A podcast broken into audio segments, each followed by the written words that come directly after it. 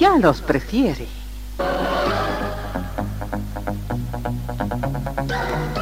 Somos R T C, la primera emisora deportiva del país.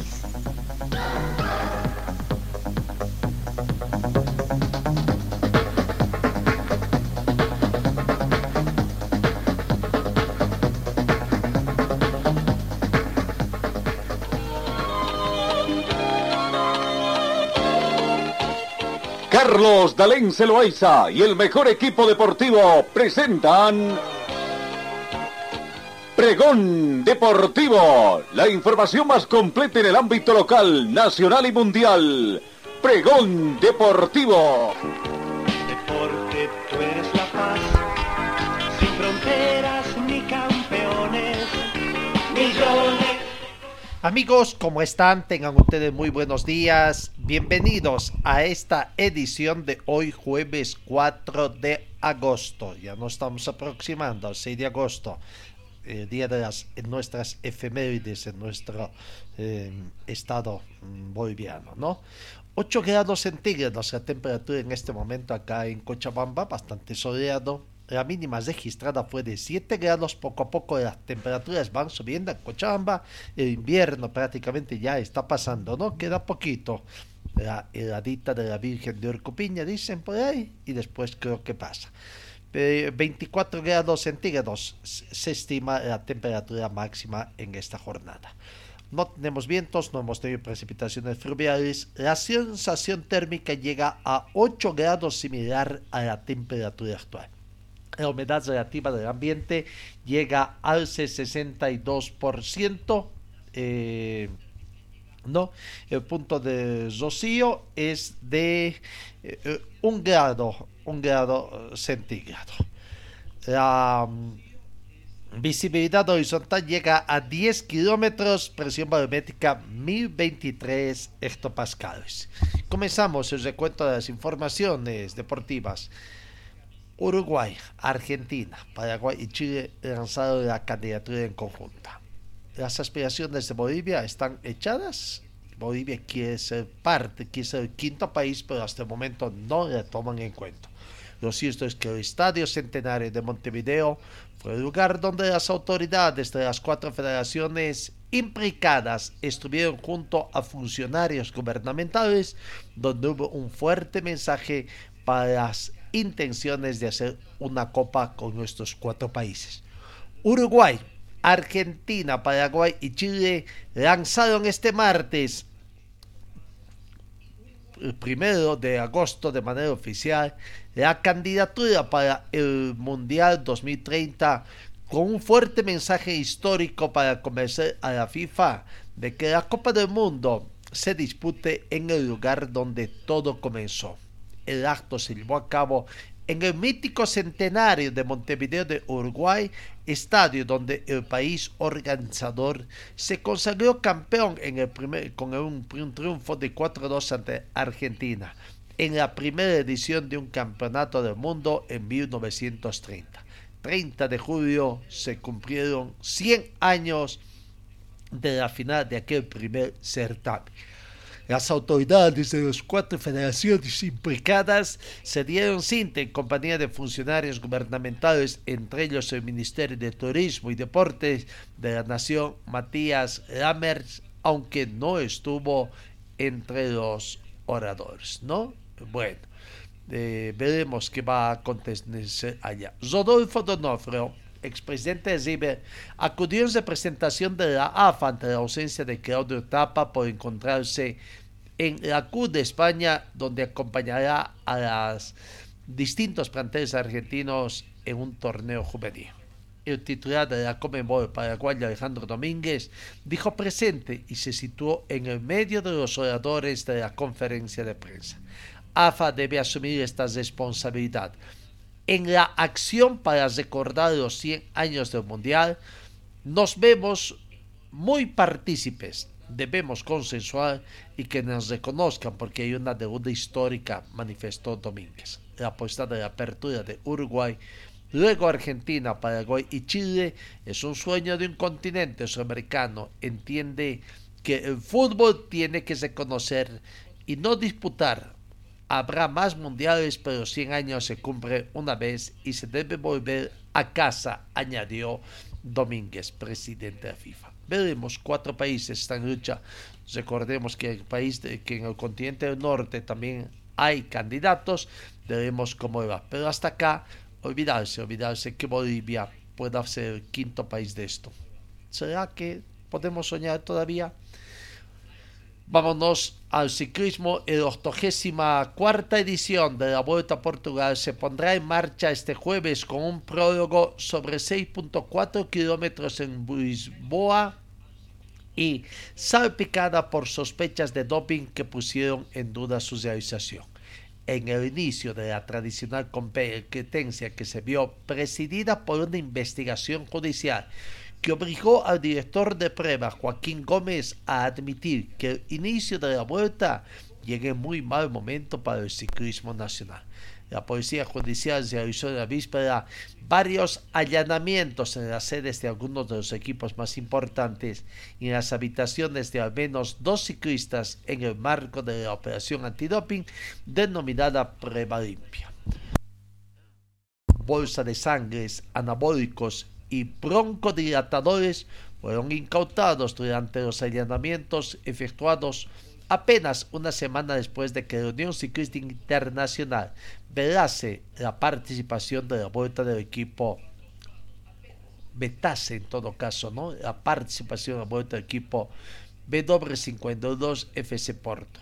Fue por pedido de las autoridades antidoping portuguesas que habían suspendido a ocho ciclistas y a dos técnicos del equipo que tenían contrato de patrocinio que fue suspendido momentáneamente con el famoso club de, de fútbol Porto. Bueno, veremos cómo les va allá.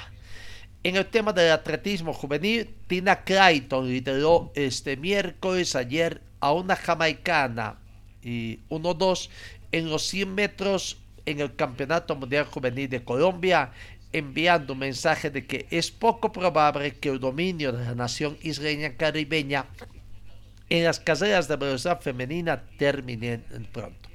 La joven de diecisiete años defendió cómodamente el título sub veinte que ganó en Nairobi el año pasado con un tiempo de diez segundos noventa y cinco centésimas con su compañera de escuela Serena Cole, superando a la estadounidense Swante Jackson por la plata en el Estadio Pascual Guerrero de Cali. Al salir del armario, ni mentalidad ni se trataba de una mejor marca personal o de récord de campeonato, sino de defender mi título, dijo Clayton en su sitio web de World Athletics. En este campeonato también estará presente nuestro compatriota.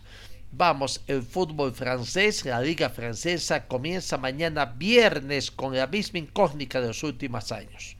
¿Quién puede frenar al Paris Saint-Germain?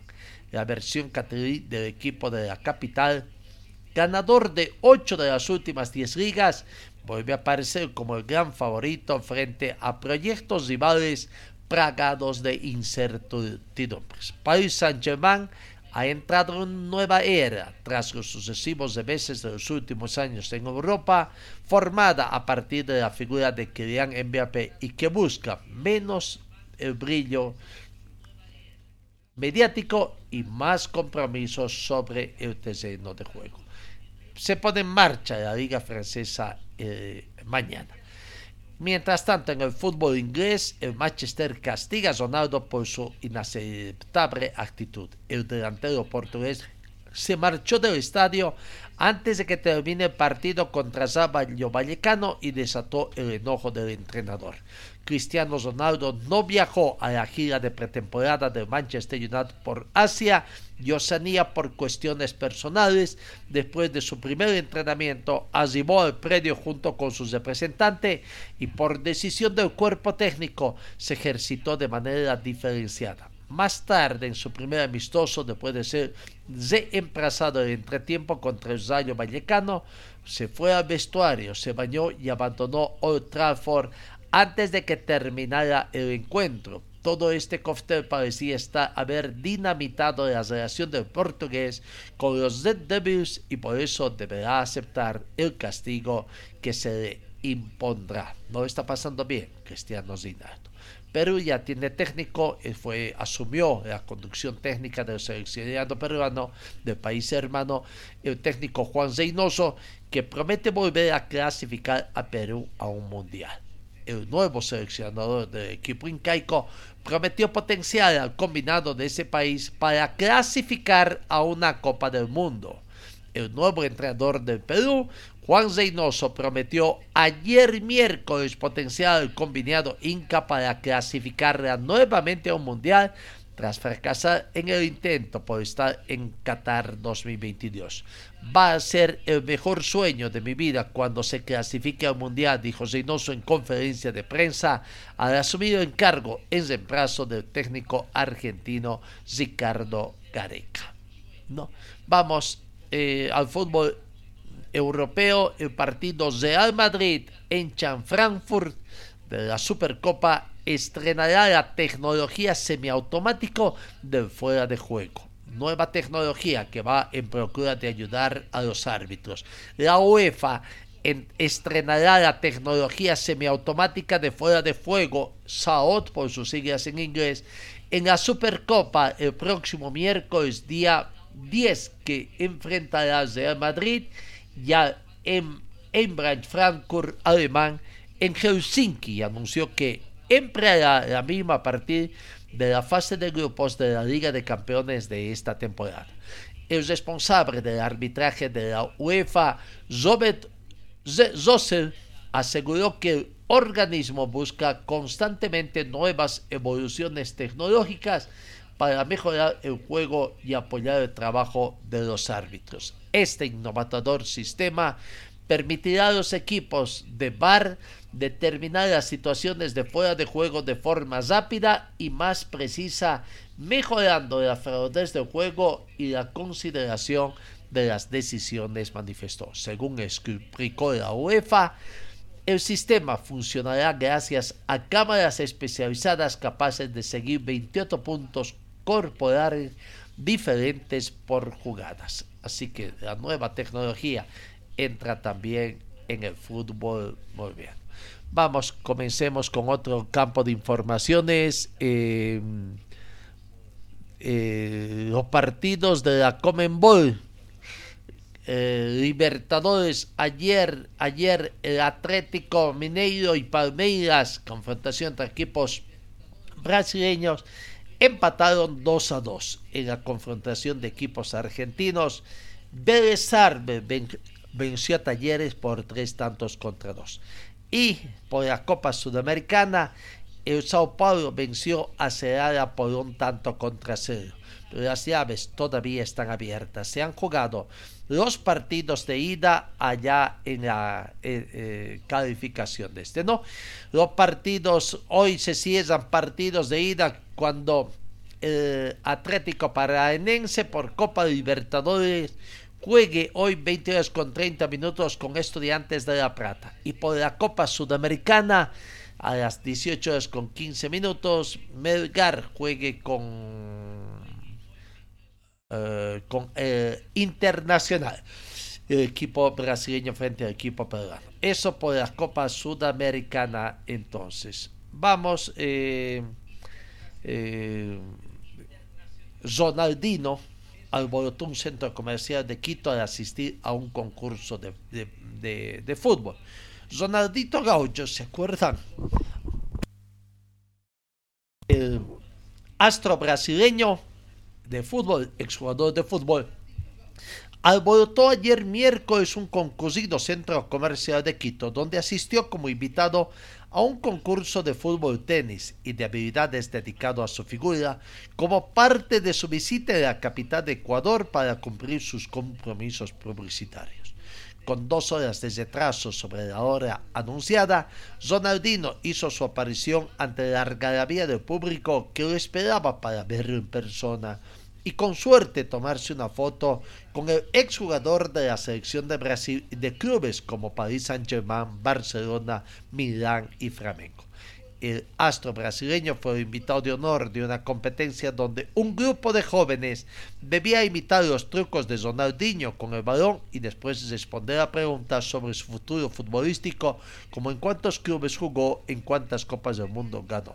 Como una de la alegría, para mí es una alegría saber que todo lo que he hecho en el fútbol le gusta a los niños. Eso me hace muy, muy feliz, reaccionó Ronaldinho. Algunos me han visto jugar, pero gracias al internet conocen todo lo que he hecho, hallando el exjugador que se retiró en el dos mil quince vistiendo la casaca del Fluminense. Bueno, Ronaldinho Gaucho sigue haciendo de bra. Vamos eh, en el panorama nacional, recordando que este fin de semana, desde mañana en Potosí, comienza el Campeonato Nacional de Karting en Potosí, eh, en el cartódromo de Aguirre, ¿no? Eh, que se juega allá o que se tiene allá en, el, en Potosí. Eh, arranca mañana entonces la, la competencia de karting, tercera competencia de la temporada dos mil veintidós. Sigamos con más. Eh, eh, mañana también por la Liga de Básquetbol, la Liga Nacional de Básquetbol. Acá en Cochabamba se juega el partido entre Víctor Muriel y San Martín de Tarija, el equipo de San Martín de Tarija, por su tercer partido, el segundo en condición de local.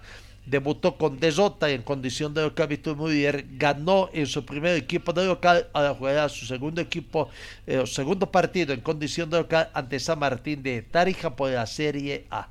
No, el partido se va a dar en, el, en la Avenida Humboldt, en el Coliseo de Fútbol de Salón que se tiene en la Avenida Humboldt, a partir de las ocho de la noche. Suerte al equipo cochabambino de Víctor Muriel, partícipe de la Liga Nacional de Fútbol de, eh, de, de, de, de Salón. Eh, el tema de Bolívar, ayer Bolívar vi, visitó Europa, Portugal, jugó su primer partido. Eh, al término del primer tiempo estaba venciendo por dos tantos contra cero el equipo de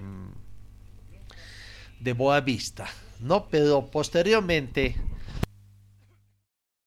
eh, parecía que la victoria de Boavista iba a ser mucho más sólida, porque a dos minutos del segundo tiempo eh, y al Boavista estaba ganando por tres tantos contra eso. Pero después, sorpresivamente, comenzaría eh, la repuntada. Claro, el segundo tiempo jugó otro equipo en el equipo de, de Boavista. Aparentemente y, hubo muchos cambios, no, hubo muchos cambios y aparentemente fue el equipo de suplentes, será, pero bueno. Boavista ayer aprovechó para hacer la presentación del equipo que va a jugar la temporada dos mil veintidós dos mil veintitrés en el fútbol portugués. Y ahí fue la reacción de Bolívar. Tres goles, hit track de Bruno Miranda para ese empate al término de los noventa minutos. Como había un campeón trofeo en juego, prácticamente, se tuvo que ir a que recurrir a la definición de penales. Y allá, el último disparo de, de Boavista, el último disparo de penal fue atajado por el portero Rojas. Bolívar concretó con Franco da Costa, Francisco da Costa, y ganó por penales. Boavista seis, Bolívar siete.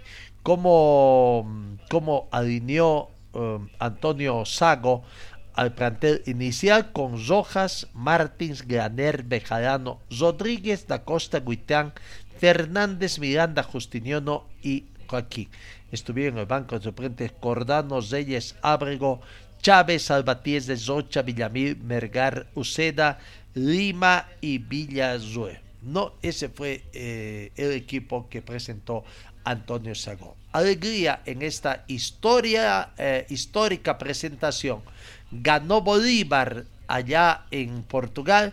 Consiguió un histórico triunfo, algunos dirán un triunfazo por penales en Portugal, partido amistoso, ¿no? Así que eh, eh, eh, alegría, alegría. Ahora mañana viernes, tengo entendido, juega contra el llega más su partido ante el equipo portugués.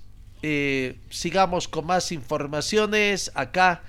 En el tema del squash, Ecuador y Colombia fueron campeones en dobles en el deporte del squash. Ecuador celebró los títulos en damas, mixtos y en dobles femeninos, mientras Colombia fue el ganador por parejas masculinos en el decimoctavo Campeonato Panamericano Juvenil de Squash que se está disputando acá en nuestra ciudad, después de jugarse las finales ayer miércoles por la noche en el complejo de Zarco que tenemos acá en la zona norte. El doblete de la fecha fue conseguido por el seleccionado ecuatoriano en una actuación sobresaliente que fue deportistas. Con estos triunfos se perfila como un favorito para acomodarse en la cima de las dos jornadas que ya están en este campeonato panamericano. Pero Eh, los colombianos, sigamos más con el squash, Ramírez y Toses se coronaron también campeones, ¿no? Eh, en la modalidad individual en este decimoctavo Campeonato Panamericano Juvenil de Squash, eh, María Toses en damas y Juan Toses en varones ganaron sus compromisos en la fase final en la disputa martes por la noche en el complejo de Zarco, Cochabamba. Primeras entre, medallas entregadas en este torneo internacional que fueron ganados por la delegación colombiana en una actuación descatable de los finalistas en este Panamericano, cuya duración se prolongó hasta la, eh, se va a prolongarse este fin de semana con el partido de dobles, dobles y mixtos, y ahora viene la confrontación por equipos, ¿no? A Bolivia no nos está yendo bien, pero bueno, muy buena la organización. Ayer el alcalde cochabambino estuvo presente también para compartir con las delegaciones eh, eh, en este campeonato. Vamos, vamos a lo que acontece en el fútbol profesional boliviano. Eh, ayer, ayer eh, jugaron dos partidos reprogramados, ¿no? Para comenzar. Eh, acá en Cochabamba, Universitario de Vinto rescató prácticamente un punto. Estaba perdiendo y en minutos de descuento, ¿qué pasó con Brumming? No pudo mantener la victoria que tenía de to- dos tantos contra uh, cero y terminó empatando dos a dos. Una bonita reacción, buena reacción que tuvo el equipo manzanero, que al final pudo rescatar un punto de los tres que estaba perdiendo, y vaya complicada situación. Un punto que suma en condición de local, recién va por su segundo punto el equipo de Independiente de, de o oh, perdón, Universitario de Vinto. El primer tiempo terminó con el marcador En, en blanco, cero por cero, con algunas opciones de uno y otro planteo bastante aburrido. El primer tiempo bólico, como diríamos así. En la segunda parte, minuto sesenta y tres del encuentro, y apareció José Fernando Arismendi para marcar el marcador, ¿no? Bonito partido que se jugó en el segundo tiempo. El primer gol llegó con un tremendo error del portero. Eh, no estuvo Olivares por problemas de resfrío, estuvo Juan Pablo Foronda, parecía que no iba a tener mayor peligro, ya vamos a ver con mayor detenimiento posteriormente. Le picó el balón, pese a quedar un manotazo, lo único que hizo es habilitar para que José Fernando Arismondi de un costado convirtió el primer tanto sobre minuto sesenta y tres. Cinco minutos más tarde, Jesús Sagredo, también con toda tranquilidad, ahí con ayuda del parante, convirtió el segundo tanto. dos a cero se venía la noche para el equipo de Universitario de Vinto, que no bajó la guardia, subió hasta que vino un penal cobrado, y el encargado de ejecutar fue eh, eh, Iván Guayuata, el capitán del equipo manzanero. Minuto ochenta descontaba. Ya se jugaba el minuto noventa más doce, con alguna revisión de, del V A R, alguna posible posición adelantada. Y finalmente, cuando se reanudó, en la última jugada, puede creerse como la última jugada del partido, hay un contragolpe del equipo de, de Palma, de, perdón, Ivanzi Palmafer, ¿no?, de Universidad de Vinto, y Luis Jardín convertía el ansiado gol del empate. Incomprensible para muchos. La gente de Blooming no encontraba a, a, ahí la situación. Pero bueno, se dio esa situación, el gol y el dos a dos. A ver, vamos repasando los primeros uh, los cuatro goles. El primer gol prácticamente, ahí está, eh, viene un pelotazo en profundidad, salía el portero Foronda, parecía que todo iba a ser tranquilo, dio un bote muy, muy, muy raro, parece, picó de manera el balón, el portero se esforzó, lo botó con su mano, quiso ayudar que se vaya al córner, sin embargo, estaba atento ahí Arismendi, Luis Fernando Arismendi, logró controlar el balón antes de que salga y simplemente la empujó con la pierna, eh, se acomodó y con la pierna derecha todavía convirtió el tanto. Primer tanto de Brumming sobre el minuto uh, sesenta y tres. Tres minutos más tarde, otro error en el sector defensivo tras un, eh, un tiro de esquina, rebote ahí, se la pasa el centro, Jesús Sagredo logra dominar el balón prácticamente y sacar con toda tranquilidad el remate para vencer por segunda vez la resistencia del portero Forrón. dos a cero, minuto sesenta y ocho del partido, y ahí estaba ya ganando. Felizmente no bajaron los brazos la gente de Universitario de Vinto. No, minuto ochenta, viene una jugada donde cobra penal el árbitro del partido y Iván Guayguata, el encargado de ejecutar, muy bien ejecutado. Eh, respiro para la gente de Palma Flor, práctica, oh, vaya que estoy sigo con Palma Flor, con, el, eh, con la gente de Universitario de Vinto, ¿no? dos a uno, había un poquito de esperanza por conseguir el empate y así fue, ¿no? doce minutos de adición, viene una jugada después de recuperar el balón, comienza un ataque que parecía intrascendente también hasta que viene un centro y con golpe de cabeza Luis Jardín, sorpresivamente anticipándose a los jugadores, prácticamente viene ahí al centro y aparece en el medio de dos defensores Luis Jardín para eh, cambiar el rumbo del balón. Y con eso prácticamente comenzaría el empate, terminaría el partido y vaya, vaya sustito que se llevó Blooming también, alegría, ¿no? Universitario de Vinto completa sus en siete partidos dos puntos. Blooming, que pudo haber estado mucho más arriba, simplemente llega a nueve puntos, tenía siete junto a Independiente Petrolero, pudo haber llegado a diez, se queda con ocho puntos y un poco estancado, ¿no?, de la mitad de la panza para abajo en el campeonato que clausura. Vamos con las notas que nos deja. Aquí está la palabra de José Arismendi, eh, considerado como jugador del partido. Universitario de Vinto dos, Blooming dos. En Cochabamba, jugador Samsung del encuentro, José Arismendi. José, sobre el final, qué partido que nos regalaron. Felicidades, fuiste el mejor de la cancha de vida. Bueno, muchas gracias. Sí, la verdad que nos vamos, nos vamos tristes eh, con este resultado. Eh, como se nos escapan los tres puntos a, a lo último, necesitábamos la victoria y bueno, ahora tenemos que pensar en el sábado, en el sábado. José, ¿este empate es justo, es merecido o alguien merecía más, José? No, creo que merecíamos, ¿no? Nosotros merecíamos un poco más, eh, merecíamos la victoria, pero bueno, no se nos dio y ahora pensar en el partido que viene. Muchas gracias, José, por todo lo hecho y por este resultado, este empate, fuiste elegido el jugador Samsung del encuentro. Bueno, muchas gracias a usted. José Arismendi, ahí está la palabra. Bueno, eh, Universitario de Vinto, eh, habló el técnico, ¿no? Eh, técnico David Perdiguero, hablando de ese encuentro. Y bueno, eh, la satisfacción porque se recuperó un punto, ¿no? Eh, fiel a su estilo, el técnico um, Perdiguero manifiesta que no se fija, no se fija la tabla, sino su trabajo.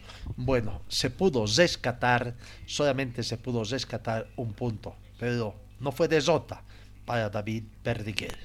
Este es un punto, o sea, la derrota, en este caso No es que sea una victoria, pero nos refuerza sobre todo en lo psicológico, que hemos podido darle vuelta a dos goles en contra y bueno, seguimos en la lucha, ¿no? ¿Qué pasó? ¿Por qué ese dos a cero abajo? ¿No se pudo manejar el partido? Yo creo que ha sido a raíz de, no sé si habéis visto, ha habido un problema con los cambios, nos hemos desconcentrado, han sacado y, y ahí ha venido el gol. Y bueno, no, lo importante es que nos hemos sabido sobreponer y creo que si el alargue hubiera sido justo, creo que íbamos a poner el partido de cabeza. ¿De cuánto sirve este empate, profe?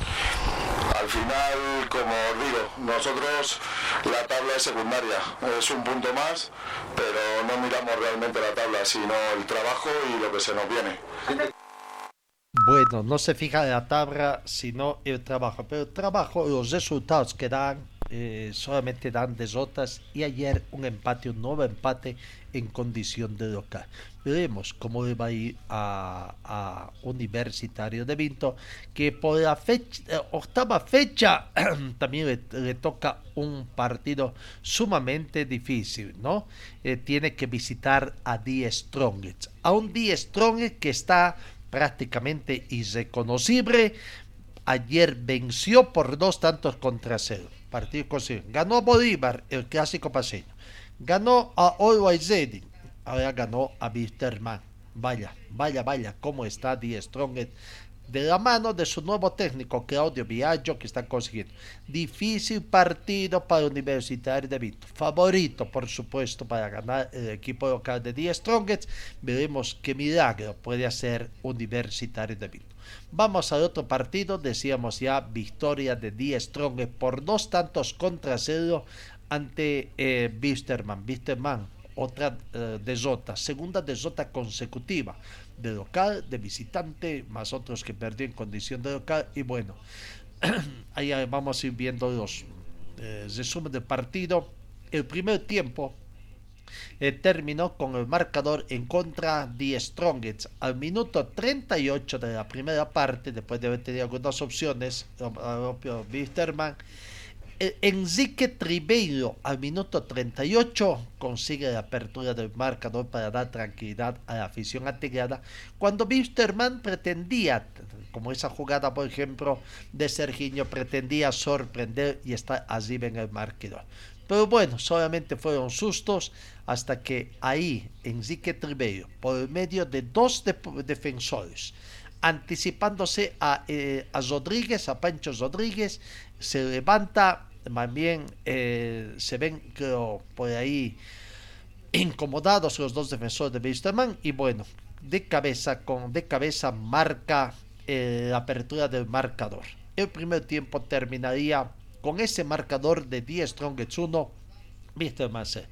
En la segunda parte, Wisterman comenzó a tomar dominio del balón, improductivo, no pudo conseguir los goles, por, por ahí eh, eh, no tenía la fortuna, la dirección adecuada, incluso a, ahí Strongest pudo haber estado más cerca del marcador con un travesaño que salvó también, le salvó a Pipo Jiménez. Hasta que en el minuto ochenta y cuatro viene una jugada de V A R prácticamente que cobra un penal, sanciona en sí, un penal que el árbitro del partido, Ivo Méndez, creo que no se dio cuenta.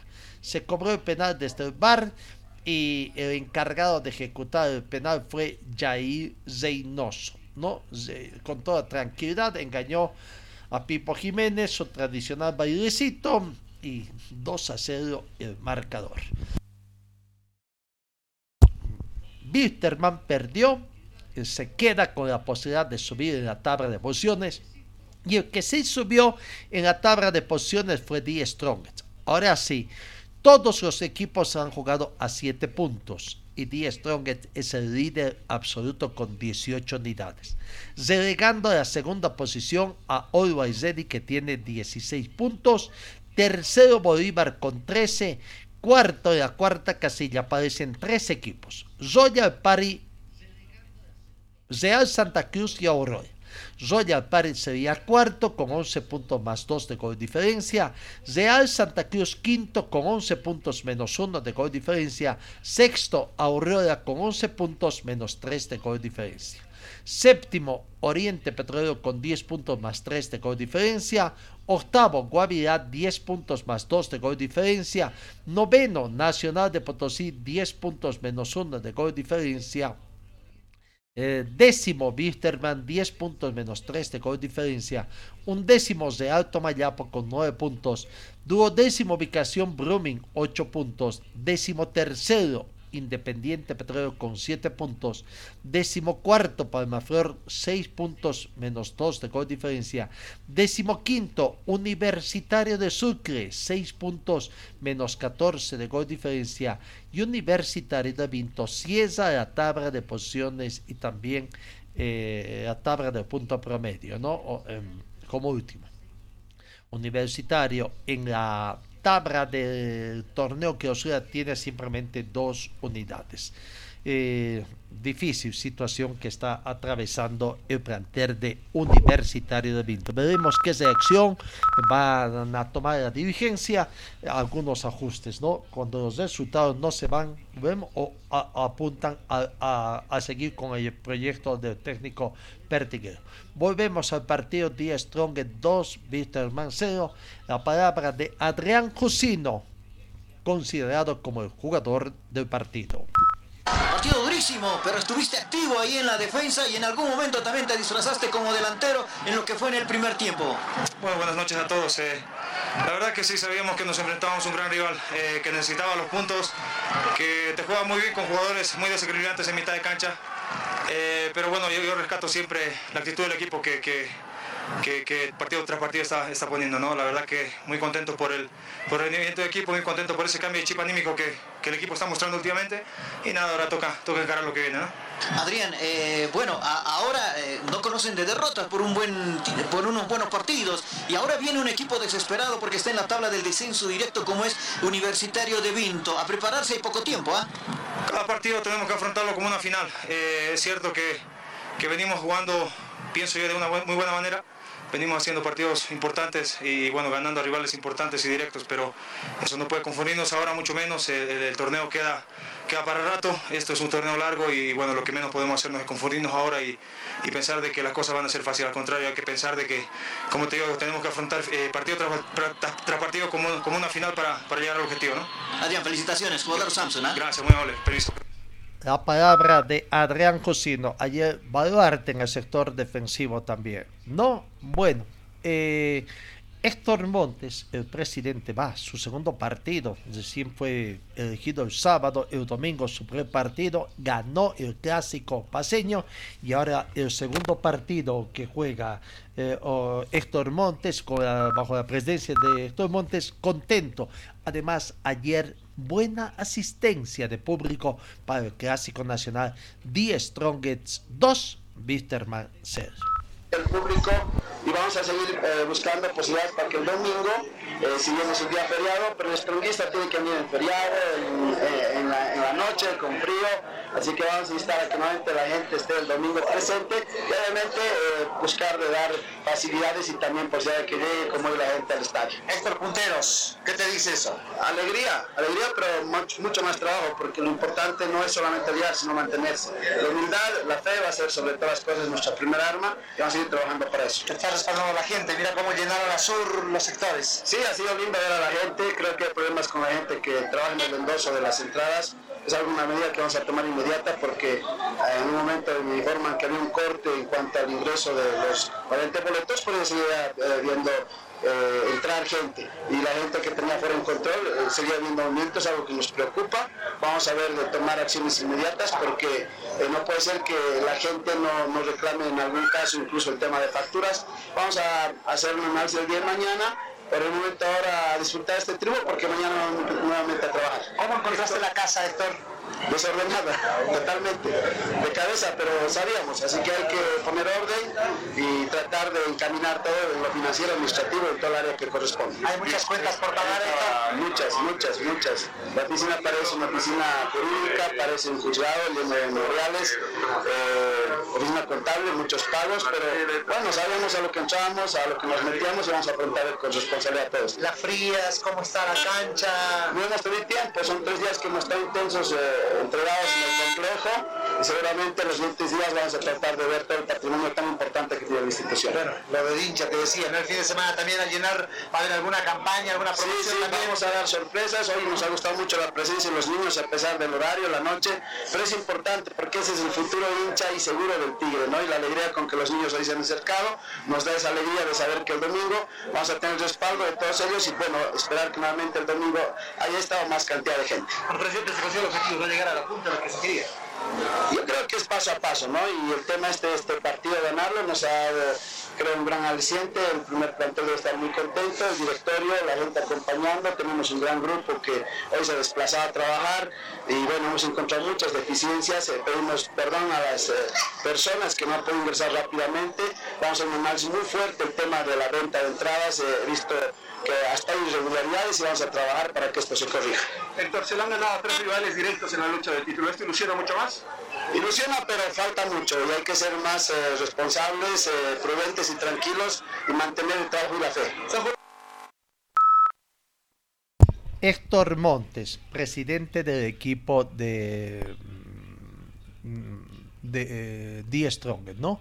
Bueno, lo cierto es que los tres equipos paseños están con una muy buena acción futbolística, con los resultados que están acompañando de muy, de buen tiempo. Los tres equipos cruce, paseños, tres equipos paseños están de líderes, ¿no? Die Strongest, Always Ready y Bolívar. ¿Será que el fútbol paseño va a tener, ya tiene Copa Libertadores con Bolívar, pero será que también Die Strongest, Always Ready alcanzarán Copa Libertadores para la gestión dos mil veintitrés? Bueno, no es, no es, no es también secreto de que las crisis que tienen los clubes bolivianos está a la orden del día, ¿no? Pero ya no deja de ser novedoso también que el directorio que entra echa vaso al directorio que está de salida. Hay eh, contradictorias declaraciones de Héctor Montes. Sabíamos a lo que nos metíamos, pero encontró una casa totalmente desordenada. Más parece un juzgado por la cantidad de demandas que tiene que afrontar y muchas deudas por pagar, aunque no especifica. El presidente saliente, Ronald Crespo, por ahí, no sé si fue también algo en esto, entre dos y tres millones de dólares, dijo que deja en las arcas del equipo atigrado, pero no dijo cuánto de deudas. Tampoco Montes anuncia que no, no, no cuánto, a cuánto asciende las deudas. ¿Qué pasa entonces con el fútbol boliviano si está en crisis? Creo que dos equipos y dos paseños. Uno Bolívar, porque si hay crisis, el que se encarga de subsanar todo es el presidente Marcelo Claure. Y el otro, el Always Ready. Si hay crisis, no se sabe, porque todo sale de la familia de su propietario, supuestamente, ¿no? Y actual presidente de la Federación Boliviana de Fútbol. El resto de los clubes están en crisis. Pero bueno, vamos a, a ver qué pasa.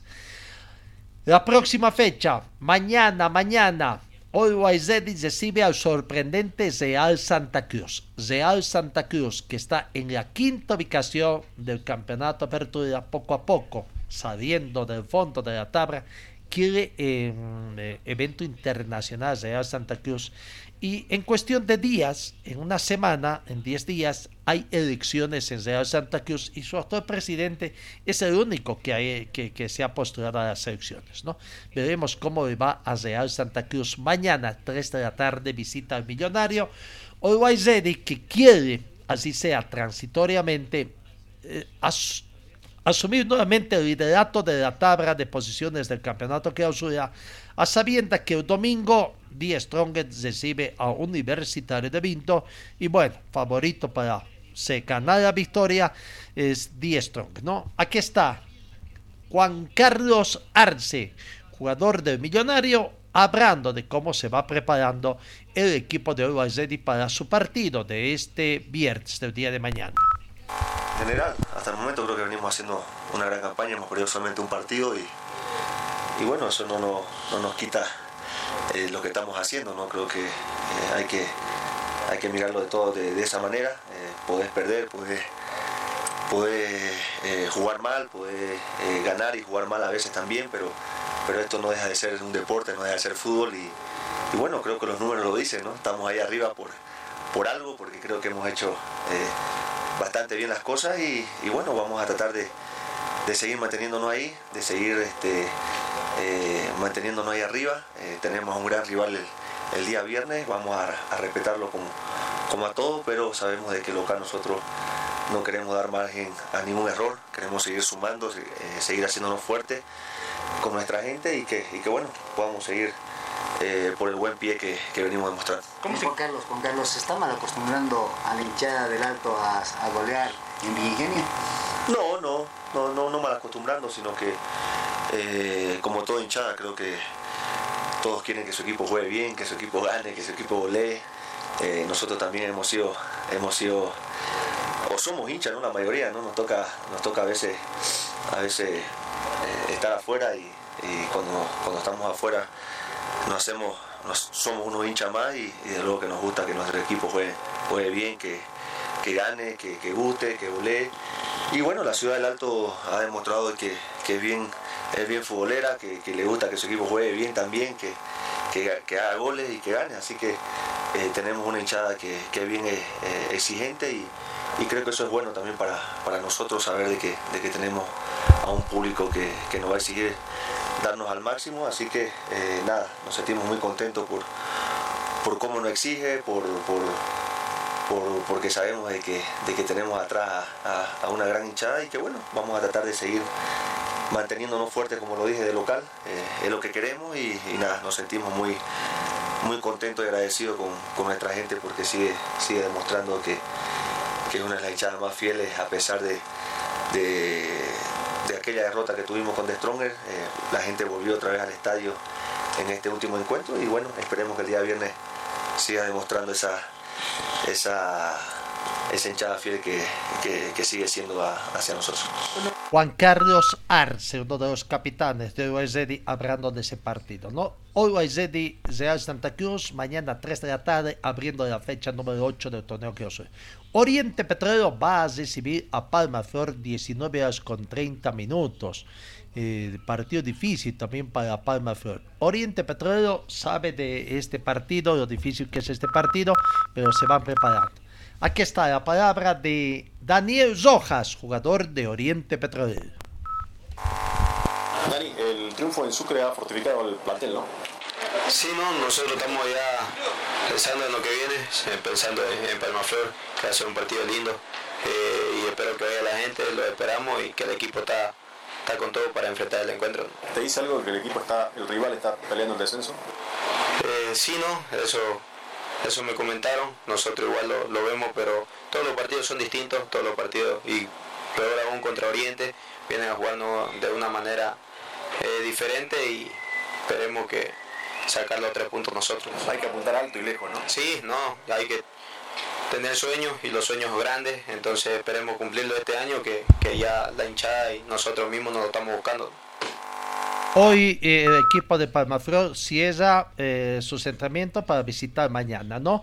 Iván Vidauze, eh, defensor chuquisaqueño, es todavía en duda para ver si se torna, baja de los últimos dos partidos del equipo de Palmaflor en este campeonato que clausura, con serio riesgo de perderse el compromiso también de mañana ante Oriente en Santa Cruz.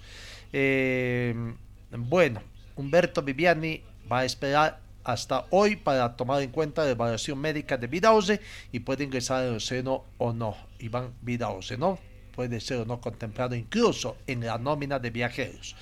Henry Araca sería su reemplazante. Eh, el posible equipo que presente con Gustavo Salvatierra en portería, sector defensivo, Diego Corpus, Joaquín Encinas, Fabio Pedraza y Araca precisamente. En medio campo de Dito Zico, Santiago Arce, Adalí Tezazas y Suárez o Maximiliano Gómez, que es la duda, y adelante Freddy Abasto Flor y Wesley da Silva.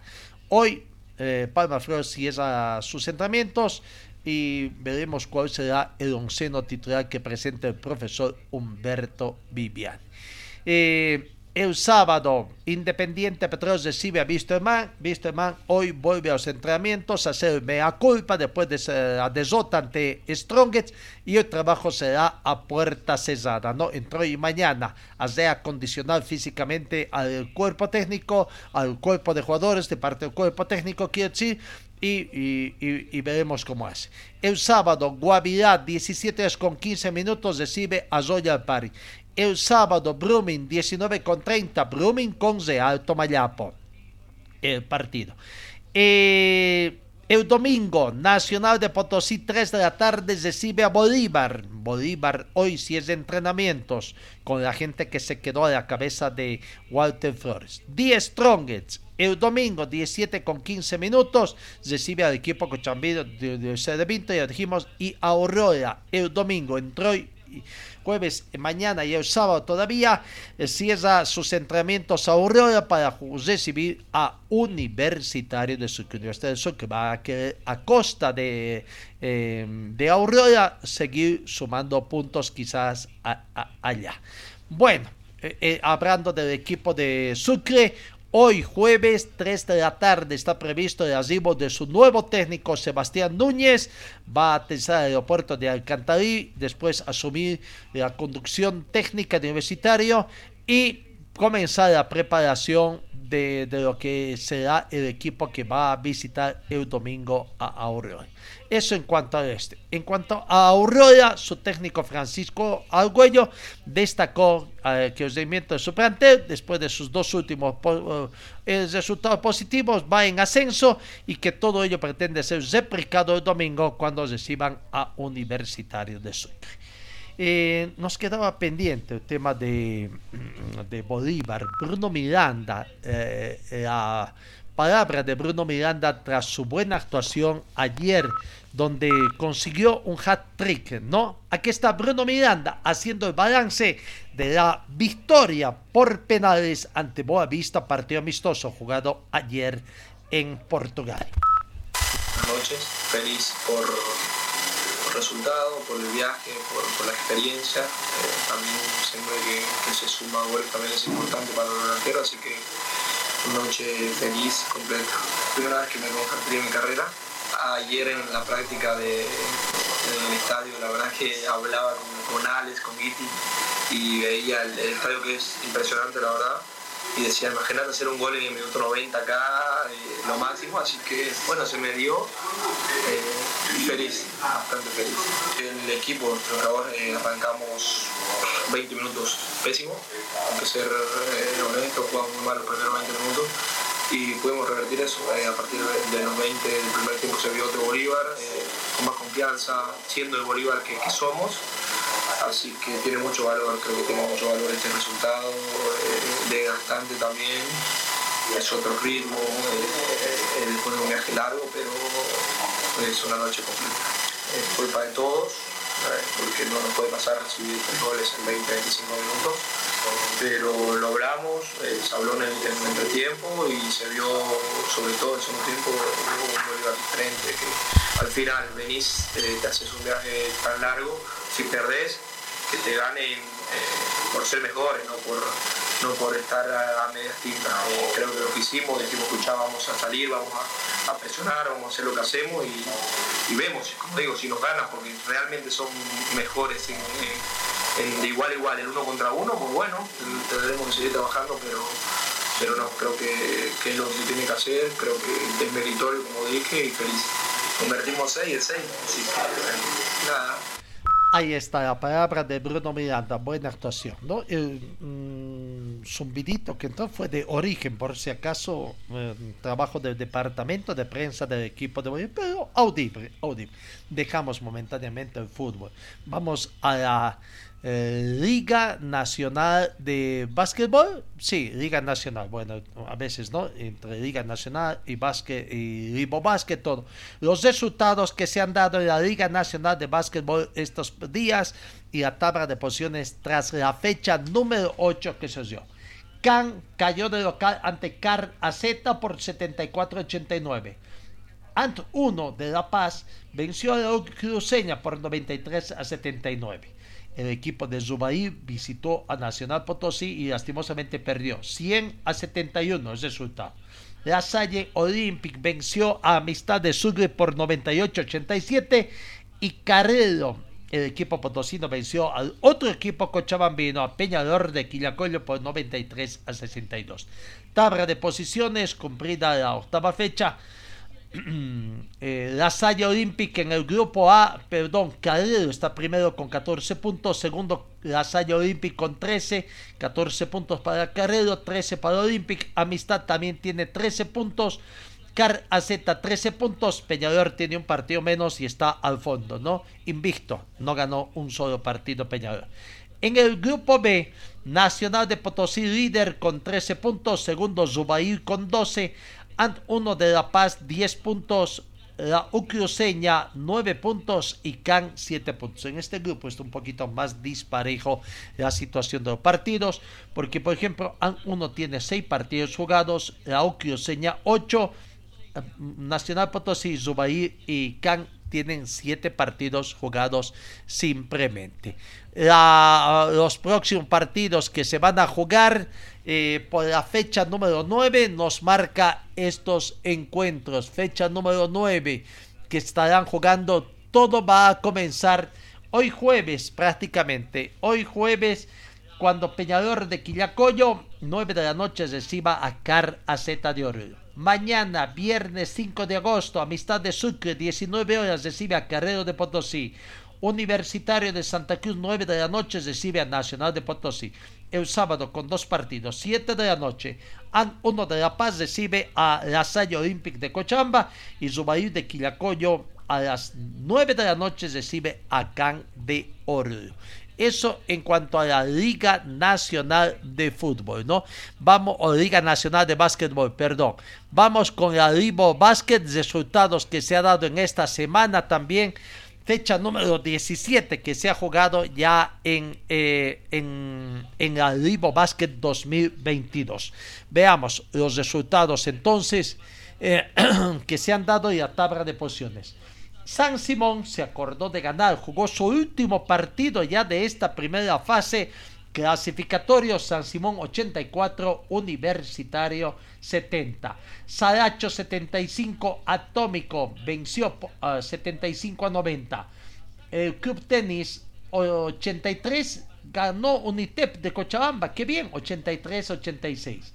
Victoria de Pichincha para consolidarse como líder ante La Salle de Tarija por noventa y tres a noventa. Leones quedó libre en esta jornada. Tabla de posiciones. Vamos a ver cómo está. Pichincha, quince partidos jugados, veintinueve puntos. Leones, quince partidos jugados, veintisiete puntos. Ambos ya están clasificados a la siguiente fase de playoff.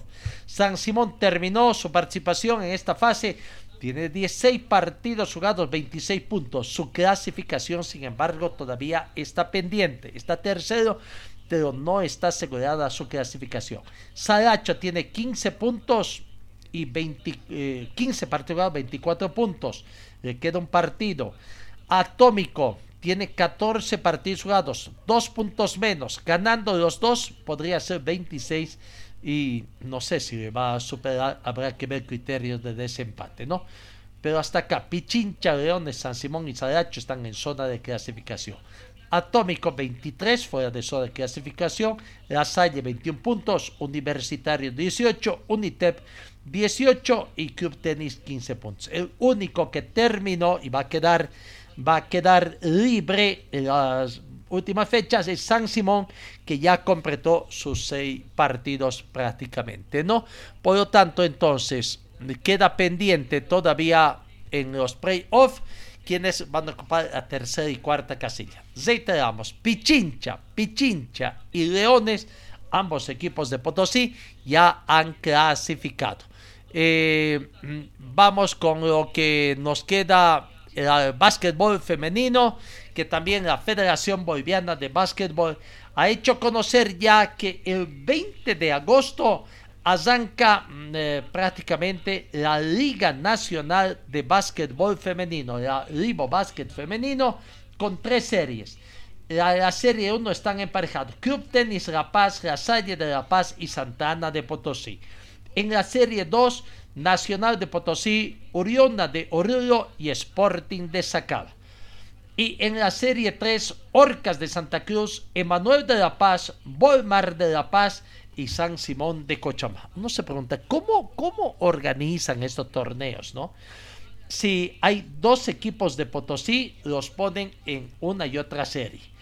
Hay cuatro equipos de La Paz pudiendo haber jugado ellos mismos, quizás una serie clasificatoria, que bien. Hay méritos deportivos que se ve, incluso muchos se claman, ¿cómo Sporting de Sacaba llega a jugar la Liga femenina? Bueno, en fin, veremos si San, a San Simón le va bien en esta Liga Femenina dos mil veintidós. Para, eh, volvemos al fútbol, volvemos al técnico de Bolívar, Antonio Sago. Habló también eh, de, de ese gran resultado que consiguieron ayer en Portugal. La palabra del profesor Antonio Sago. Fue impensado para muchos porque pocas personas creo que podrían acreditar que Bolívar eh, jugase un partido en Europa y se hace lo que hizo hoy, remontar un partido cero tres. Eh, hemos empatado, creo que hemos creado un poco más de oportunidades también para ganar y después en los penaltis una victoria creo que es muy importante no solo para, para Bolívar como para el fútbol boliviano también. No sé, creo que hemos entrado un poco eh, eh, sintiendo un poco lo que fue el clásico, ¿no? Porque en el clásico también hemos hecho y, hemos hecho un buen primer tiempo, pero hemos encajado un gol, hemos sufrido una victoria muy triste, pero no hemos jugado bien hoy los primeros veinte, veinticinco minutos, pero después se vio el carácter del equipo, ¿no? Principalmente creando las oportunidades que hemos creado, eh, jugando principalmente en el segundo tiempo lo que hemos jugado, ¿no? Que es el fútbol que, que Bolívar está acostumbrado a jugar. Así que eh, tenemos que mejorar un poco, principalmente el inicio de los, de los partidos. Eh, espero que para el próximo partido contra Girona no pase lo que pasó hoy y también cuando volvemos ahí a, a Bolivia el equipo puede estar un poco más concentrado en el inicio de los partidos para que no, para que no suframos tanto como hemos sufrido hoy en el primer tiempo. Sí, fue lo que cobré, ¿no? La actitud de, de, los, de los jugadores en la cancha. Tenemos este potencial, tenemos jugadores con carácter. Esto se, se vio, se ve, porque son jugadores que quieren siempre mejorar y hacer lo mejor para, para Bolívar. Así que, ahí está la palabra de Antonio Sago, siempre con ese eh, pequeño zumbidito que llegó de origen. La FIFA nombró un comité de regularización en El Salvador. Eh, el comité de regularización constará de una cantidad de miembros adecuados que serán nombrados por la administración de la FIFA tras consultar con la CONCACAF, a ver, tratando de solucionar los problemas allá en Centroamérica acá. Finalmente, veamos los partidos, resultados de este campeonato Copa Simón Bolívar regional. Un poco disparejo, diríamos, va a, a el avance de la Copa Simón Bolívar, ¿no? Eh, ya estaremos mañana con los partidos que juegan en la regional Cochabamba. A B B uno, Fatic dos, por La Paz. Eh, Sicacica cero, Unión Maestranza uno, también por La Paz. Por Oruro, Zúcar y Real Oruro empataron uno a uno. Deportivo Shalom venció a Chayapata por cero tantos contra tres. Por el fútbol chuquisaqueño, eh, Mojocoya Fútbol Club venció a Real Cándoa por cinco a tres. Y Stormer eh, al Atlético Mozo, esto tengo entendido que por el fútbol potosino, venció dos a uno. Stormer dos, Atlético Mozo uno. Partidos por la Copa Simón Bolívar regional que ya en algunos se están jugando en la zona de, de vuelta, partidos de vuelta en todo caso. Amigos, se nos acabó el tiempo prácticamente. Gracias por su atención, que tengan ustedes una muy bonita jornada y Dios mediante os encuentro el día de mañana. Fue el equipo deportivo de Carlos Dalenz Zeloaiza que presentó Pregón Deportivo, gracias al gentil auspicio de nuestras casas comerciales. Ustedes fueron muy gentiles y hasta el próximo programa.